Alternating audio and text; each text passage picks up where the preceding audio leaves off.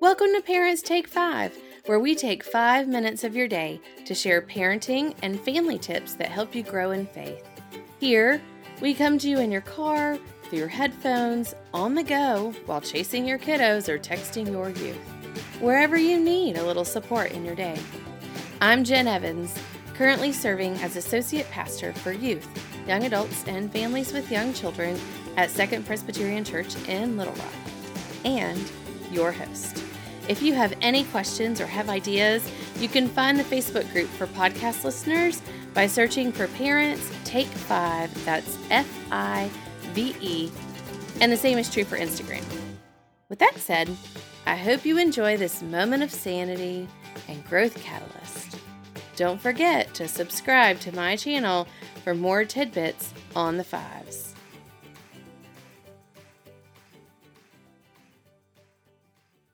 Today, we have a special guest with us that I can barely even get out of my mouth. I'm so excited, y'all.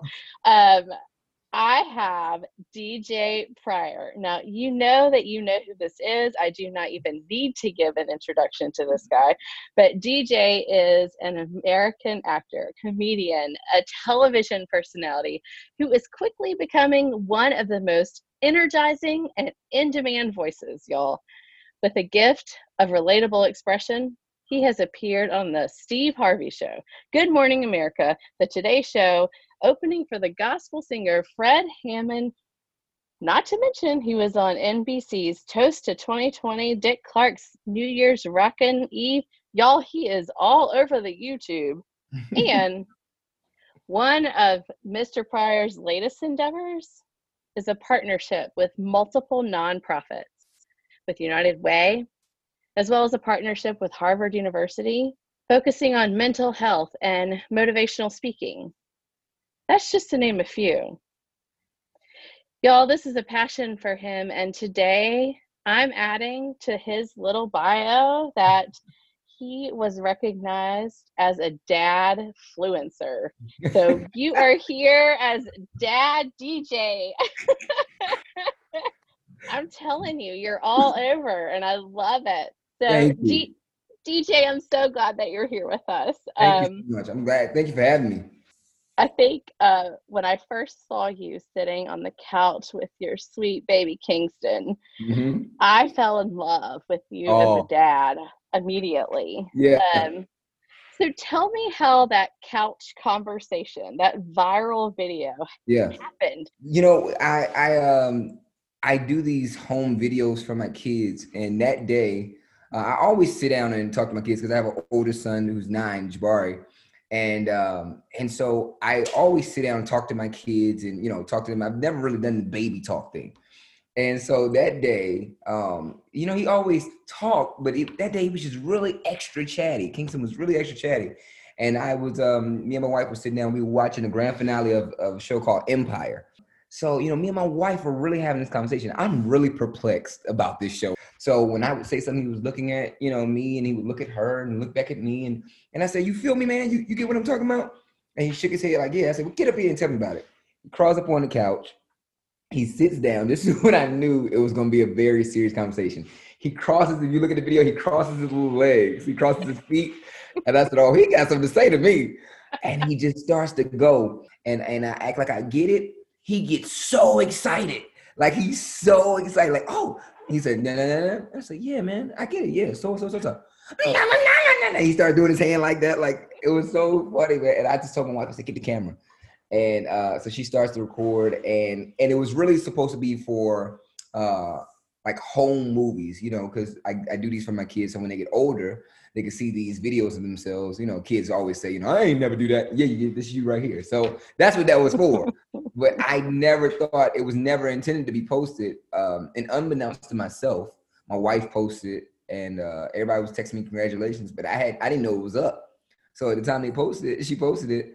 And I'm like, congratulations. At the time, I'm thinking she better not be pregnant. Because, you know, when when we hear congratulations randomly, we just assume women, you're, you're pregnant, just uh, FYI. So so when, when, by the time I go on it, it only been up an hour, hour and a half, and it was already at three hundred thousand views. And uh, ten hours later, we went to sleep, woke up, and it was twenty five million hits. So and that that was it.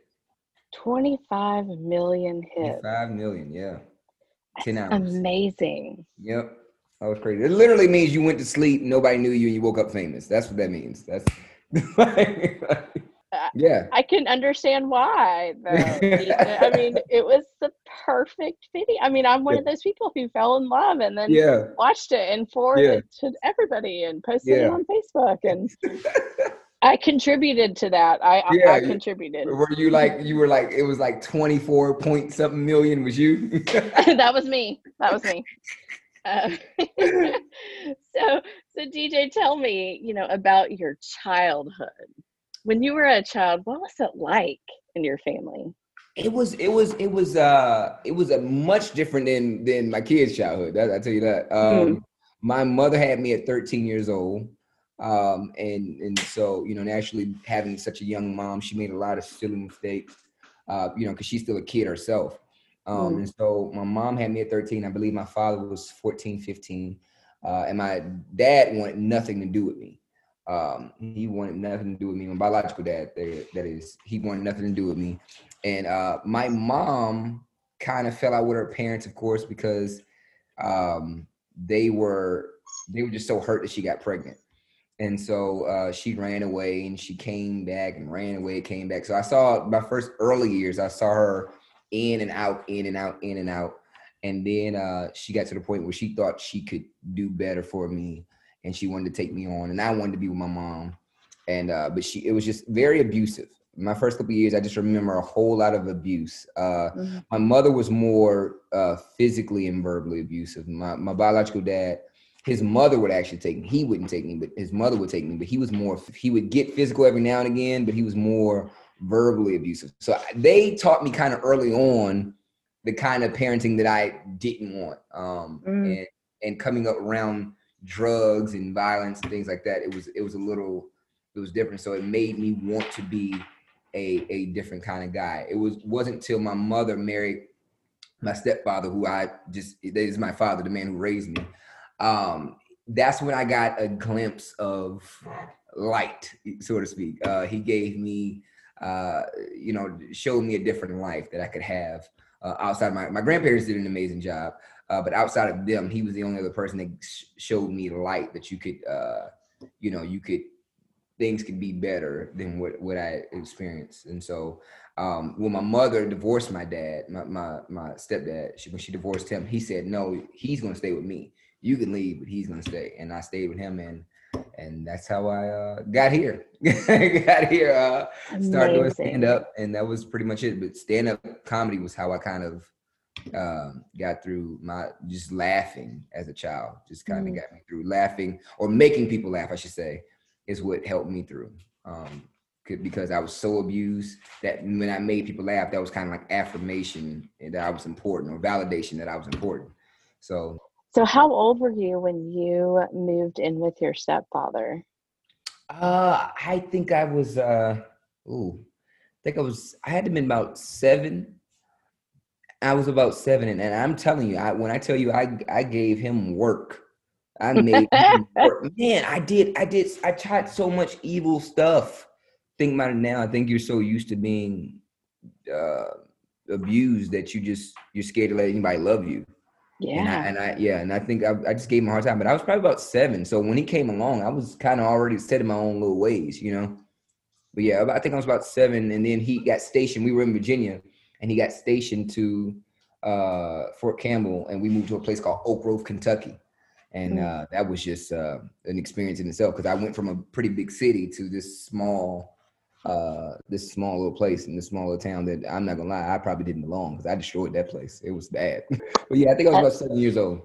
If you were with your stepdad, then did you have people around that helped with your dad, your stepdad help raise you, or, or like how, there, there were people like? in church. There were people at church that that uh kind of uh lended a hand um when when they could and and and people that I still have relationships with to this day that that uh, that chimed in and tried to help and influence and and detour my path from the path that looked like I was going down. Mhm. Because you know, when you breed from when you come from violence and all that stuff, that's all you really know. Mhm. Uh, but that was people that I yeah. I um there were people in church that that uh, made efforts to help and they and they did and I like I said to this day you know I'm 32 and I still have relationships with a lot of those people Wow. yeah Good job, grandparents. Oh man, amazing job. I mean, I owe so much to them. Like I'm, I'm forever in their debt. Like I, um, like when I talk about them, I just, I don't know. I just can't express. I can't express that that love I have for them. Like it's, man, those two are sharp. And you know what's crazy is that my grandmother didn't even want my mother to have me. She didn't even want my my my my grandmother didn't want my mother to have me. She um she didn't believe in abortion, but she Mhm. just couldn't you know process that her 13 year old would have a child. And as far as she was concerned, I'm I'm done with raising kids. You're 13, you know. So I, and uh, she didn't want them to have me. And then she um but she said when she saw me, when she saw me, and that was that was it. Uh, hook, line, and sinker. I've been listen. Grab the ladies early. I was. I came out like, hey, look at me, girl. she said, after I saw you, and then she was like, I was, she said, I got over the, you know, it wasn't going to be an abortion, but it was going to be like adoption. She said, when I saw you, I was like, nah, he's coming home with us. And uh, that, was- that's, that was my first love at first sight. That was, uh, Wow. that was yeah, my grandma. I, I have some pretty good grandparents myself. Yeah. yeah. They're, I mean, grandparents are amazing, man, because they pass so much wisdom down. You know what I mean? And I could sit down, I could talk to my grand my grandfather. I could talk to my grandfather for hours at a time. Like you would, Yeah. if we were going somewhere and I started a conversation with him, go on without me, because I we gonna we gonna be here a minute. You know? I just enjoyed. Yeah. I enjoyed the wisdom. I hope one day people look at us like that. Yeah. Oh yeah. Yeah. I want to do right by my kids and my grandkids to where they look at me and say, "Oh, that mean old fart." I don't want them to say that. I want them to be like, "Yo, he he, my grandfather is dope. He has so much wisdom and and he's cool and he still makes me laugh. And I want to know how to do all the hip dances and stuff. I don't know if I'm gonna be able to do that because I can't You're gonna be on the next tip. You're gonna be on the next TikTok when you're like right. 95. Exactly. Yeah. Oh, DJ. well, you are such a good father. How Thank you. I guess I know that you mentioned that you had learned a lot of what not to do. Mhm. How did you learn what to do? I it was it was it was it was it was half half. It was it was what not to do from the things that people were doing that they weren't supposed to be doing, right? So I pulled from all the bad experiences Mhm. and then I it made me appreciate all the people who were doing right, such as my you know my my stepfather and I don't like saying stepfather, but so you can understand which one I'm talking about. Uh, stepfather and then and then uh, my grandfather. These men were great examples, and uh, but it, it's just it seems so easy that bad will you will be easily influenced by bad before you are good Mhm. and I think bad. I've been around enough bad to where bad had influenced me so much that all I thought was bad. Now, I just was determined that I the way I felt was so bad and horrible that I don't think I I couldn't imagine inflicting this on another human being and another human being that comes from me. Because even Mhm. now, as a man, when I and I and and for the record, I've forgiven both of my parents. But I when but when you reflect on the things that they they did, you know what I'm saying? You go, I don't know. Like I know I had to forgive them because I know they couldn't have been in their right mind. They absolutely couldn't have been. There's no way you can do some of the things that you've done and be in your right mind and and with the intent to cause pain. Like it's not like I did something and it happened to hurt you. I I told you that my plan was to hurt you.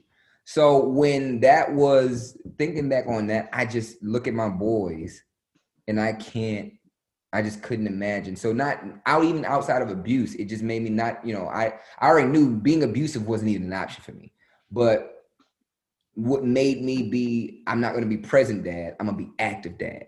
I remember that feeling, but I just wanted my parents to care enough to come sit down and just find out what was going on. Even if it was small to you, it's big to me. You know, just find out what's going on in my little world. And I think because I look at my kids like that, I think ultimately that's what made makes me uh, the father I am now. It's is uh, looking at them, seeing them as little little people. You know what I'm saying? And they mm. have their own issues, and the, you know their world ends a couple of times a week. And I, you know, I know this. You know, oh, dad, this, man, yeah. And I'm sitting there, well, yeah, try this bill though. You want to pay that? You want to see who really got the problem here? But you know, it's just it's just uh, adjusting to their on their own level that they still have their own issues and things like that. So I think that's what it is. I just want my kids to have something, a legacy. And that mm. legacy is nothing else that my dad was kind, my dad cared, and my dad cares for me. And that's that's deep when you think about a parent that can just stop what they're doing and say, I'm gonna stop my world to come see about your world. And that, and that's great. Mm, thank you. Yeah. DJ, thank you for your time and your energy and certainly showing us all how to be better parents. We appreciate it.